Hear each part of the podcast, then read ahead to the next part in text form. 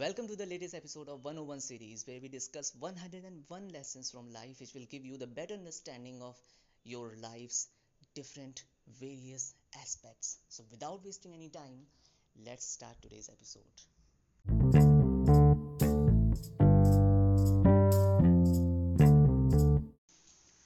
Lesson 2 Every day be kind to a stranger. On his deathbed, Aldous Huxley reflected on his entire life's learning and then summed it up in a seven simple words. Let us be kinder to one another.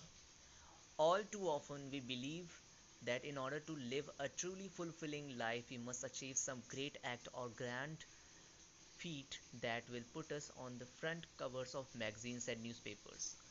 Nothing could be furthermore the truth.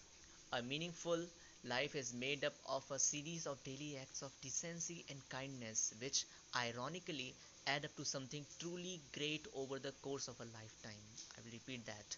A meaningful life is made up of series of daily acts of decency and kindness, which ironically add up to something truly great over the course of a lifetime.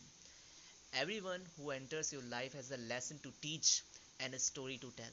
Every person you pass during the moments that make up your days represents an opportunity to show a little more of the compassion and courtesy that define your humanity.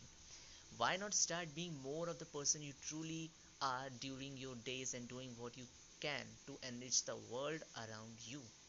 In my mind, if you make even one person smile during your day or brighten the mood of even one stranger, your day has been a worthwhile one. Kindness, quiet, simply, is the tent we must pay for the space we occupy on this planet. I will repeat that. Kindness, quite simply, is the rent we must pay for the space we occupy on this planet.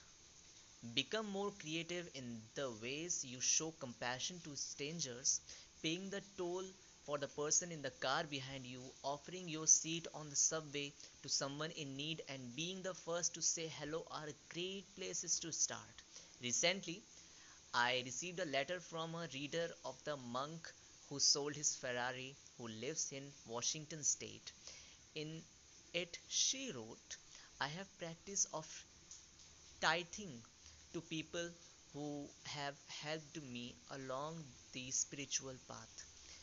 Please accept the enclosed check of $100 with my blessings and gratitude. I will repeat that too. I have practiced of tithing. Tithing is one tenth part of something to people who have helped me along my spiritual path. Please accept the enclosed check of $100 with my blessing and gratitude. I quickly responded to her generous act by spending one of my audio tape programs in return so she received value for the gift she sent me. Her gesture was a great lesson in the importance of giving sincerely and from the heart.